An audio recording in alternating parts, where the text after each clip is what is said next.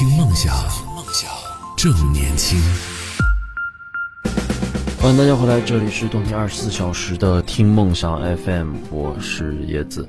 今天和大家聊到的这个网络恶俗烂梗的这个问题，更多的针对于中小学生而言，其实也有很多非常呃让人不理解的非常烂的梗，像我们刚才提到的这个呃小镇做题家，还有一些大家都想象不到的那个梗啊，它就能在我们之间传播，比如绷不住了。这个应该是起源于什么？在我们用这个输入法打字的时候，打到绷不住了啊！你刚把这个绷不打出来的时候呢，它就会出现 出现一个不是我们想象的那个词儿啊，是我们嗯能够达到的这个呃安徽省的某个地级市啊，叫做蚌埠。这个地儿，说实话，我也没有没有去过。但是你，我现在用我的输入法打“绷不住了”，先打“蚌埠”的话，就是这两个字儿“蚌埠”，然后它就慢慢的被流行起来了。啊，这些梗的传播再快一点，我们这些当老师的都没法教了，你知道吗？其实这些烂梗还存在着一个问题，特别是对于小学生来说，就是它的读音、它的发音的问题。嗯，都知道现在推行国家通用语言呀，说好普通话是多么多么的重要。但是呢，一些烂梗充斥呢，就会有，比如“吃饭”啊、“次饭”、“灰常”还有“难过”等一些会让孩子产生不同的读音的一些词儿啊。我们都知道，非常 f 和 h 是比较难区分的啊。那个蓝和难 l n 也是比较难区分的。嗯，平舌音、翘舌音的 c 和 sh 都是嗯在我们的小学低段拼音教学当中比较难攻克的一些地方，都是重点和难点。那在这些呃烂梗突出的这个过程当中，那是不是让我们的孩子也接受到了一些？呃，不好的东西呢，所以给孩子们讲一讲吧，特别是读音上啊，真的太要命了。给大家讲一个有趣的事情，我教的一个学生吧，他刚上一年级的时候，嗯，我看他挺有意思的，我想记住他的名字，我问他说：“你叫什么？”假设他叫牛轩轩，哎，我说好，我记住了，你叫牛轩轩。然后呢，在第三节、第四节课的时候，我想点他的名字，我说：“这个牛轩轩同学。”来起来回答老师的问题，告诉我这个动作是怎么做的。然后我我叫了三遍，没人理我。结果有同学告诉我，老师，哎，他叫刘轩轩。哎呀，我的天哪！那那个孩子就是了和呢不分，刘牛不分。自那之后呢，我就真的把他的名字记住了，他叫做刘逸轩，不叫牛逸轩。你想让你的孩子以后乐乐不分吗？赶快给他纠正一下吧。今天和大家聊到这个烂梗啊，不知道我平时在直播当中和大家聊天的时候有没有用到一些烂梗？如果有用到呢，大家可以提醒我，我今后尽量避免。可以在节目下方评论区留言来提醒我，让我以后不要再用这些烂梗了。说回这个梗吧，其实我们有的时候在生活当中也。不经意之间吧，就给孩子了一些用这些烂梗的这个鼓动，或者说给了他们一个驱动力，让他们鼓励他们去玩这个梗。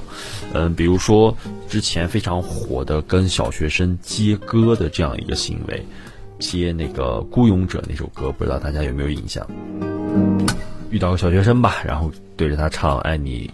孤身走暗巷啊，这些这种歌词儿，其实这也是一种梗的流行。一直到最近，也有一个短视频非常火啊，我们的视频博主在车里碰到一个小学生，然后对这个小学生说：“哎，你孤身走暗巷。”然后那个小学生很很直面的回答了他说：“哎，对不起，时代过了。”这种。呃，视频也是比较热度比较高，确实我们能看到小学生对于这些梗的接受程度非常强，然后更迭也非常快啊。之前这种，你现在给一个小学一二年级的孩子说我们唱《孤勇者》吧，他们可能还能会跟着你一起唱，但是你放到五六年级的时候，他们已经不会再跟你唱了，他们会觉得你好蠢，你好幼稚。确实，这些烂梗都弥漫在我们生活的嗯周围，嗯，跟孩子互动嘛。呃，举例那个对一个小朋友说什么 “Come on the way”，然后小孩会回你啊 “A B C” 啊，这都是被网络的一些梗所呃影响到的。其实在这里也想呼吁，如果有短视频博主能够听到的话，其实小朋友有他们自己的圈子，有他们自己成长的空间，嗯，大可不必的去把一些东西呢，呃，来。刻意的传播给他们，然后在他们之间去流行，嗯，他们有他们自己的生活方式，他们有他们自己的娱乐方式，我们的快乐他们可能体会不到，但是他们能体会到的快乐，我们是百分之一万都不会体会到的。这就是其实两者之间是有区别的，大可不必呢把这个大人的世界和孩子的世界混合在一起。或者说直白一点吧，就是说我们要更多的考虑到，在小孩玩这些烂梗特别风靡的时候，当我们意识到了这些烂梗对他们会造成影响的时候，那想一想，我们这些当父母的、当长辈的、当家长的，是不是给学生提供了一些更加优质的资源？你每天抖音里面刷出的那个声音是什么？孩子是会听到的。这个阶段，孩子除了要把你和他一刀割裂开。你们是两个世界的人以外，他还会干的最多的是什么？就是模仿。他会去想要赢得别人的关注，想要赢得别人的注意。那么通过什么渠道呢？对，抖音，对短视频平台，对社交媒体平台。这种教育意味着什么？意味着你告诉他一句话，说这句话不好。我可以告诉你它是什么意思，但是你不能再去说。你把这几句话告诉他了之后，他如果能够及时的更正，那就证明你对这个孩子的教育那可真的是太棒了。很多网友呀也对这个烂梗或者说恶俗梗的这种行为啊有自己的看法。嗯，比如说这个。裤子给大家提到说，在街上，嗯，在地铁上有一个小男孩，大概四五岁的样子，嗯，坐在他妈妈旁边，抱着手机打游戏，然后一边打一边抱着粗口大声喊道：“你这个老六，你这个老六！”嗯，整个地铁都盖不住他的嗯喊叫啊，但是他妈妈在旁边好像没听见似的。这个老六就跟我们提到的那个老六是一样的。就是游戏里产出来的东西，他又应用到游戏里了。要是我，我真的想过去揍那孩子一顿。我这脾气不好啊，我这脾气可暴躁了。还说呢，网络这个热梗的延伸，专门就是有多夸张。我今天问了五年级的孩子，他他说他们班有个同学，去欺骗他的小朋友去做了一件什么事儿呢？其实他没有去上厕所，他只是把那个门关上，在里面待着，然后叫自己的一个同学说：“哎，你到我书包侧面把那个筷子给我拿一下，我有个东西掉下去了。”然后他就站在那儿等，然后等到那个同学呢从他的书包里把那那个筷子拿进来，哎，那刚进来他说：“哎，你在哪儿？我来了。”他就把门打开，然后当着所有厕所的人，呃，所有这个同年级的小朋友们面前嘲笑他说：“哎，你为什么带筷子来厕所呀？你要在这里吃饭吗？”真的就专门去挖这样的坑，然后去跳啊什么的，然后可能帮人的那个小朋友也没有想很多啊，就说也没有考虑到说为什么他会，嗯，拿着这个筷子到学校来，就去帮他拿了，结果被大家嘲笑了，说拿筷子去厕所去去去吃那个什么，所以你说这些孩子天真啊，他也一点都不天真，你说他傻，他好像也有点冒了这种傻里傻气的这种东西在里面。唉，孩子总是，嗯，不会去恶意去伤害到别人啊。他们即使玩这些烂梗也是一样的，真正坏的孩子也比较少。当然，可能两个人关系也不错，也没有真的去生气什么的。但是这就是今天下午那个孩子亲口告诉我的事儿，我也觉得挺有意思。嗯，有这么个能能搞事儿的人，生活也会多点乐趣。其实我周围有一些非常非常奇怪的学生，他会拿着玩具手枪，然后到学校里来。呃，有的小朋友看到他拿枪了啊，把他的枪拿过来，就在那乱打。不小心呢，里面的那个子弹吧，应该是塑料的子弹，打到了别人，然后把这个带枪的小朋友惩罚了一顿。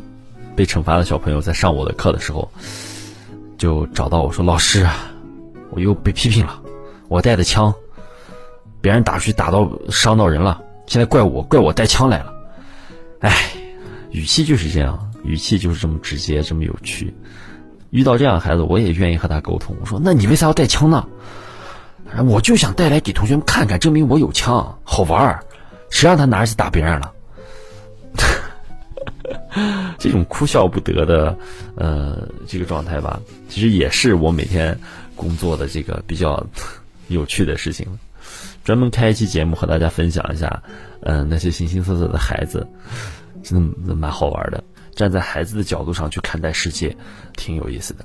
最近呀，在短视频平台上，嗯，出现了一些把这个摄像头挂在孩子的胸前，挂在一个三四岁的小孩的胸前，在他们的高度这个眼光去看待世界的时候，这个世界真的是不一样的。就像他们说的。带孩子去超市，其实孩子看到的都是一个个货架，他们看不到上面有什么东西，他们只能看到别人的腿，这也就说明了为什么孩子们一直想要找人抱着而已。看完那个觉得挺可怜的孩子，以后有我的哪个亲戚的孩子说让我抱着去逛个超市，我真的愿意抱着他，或者让他坐在车里，别走路，走路啥也看不见。那现在的小朋友不是我们想象的那样了，不知道大家有没有小孩啊？这个现在孩子可太厉害了，我们下周再见。我是叶子，这里是动听二十四小时的听梦想 FM，我们再见。听梦想，轻，正年轻，这里是听梦想 FM，听梦想。正年轻。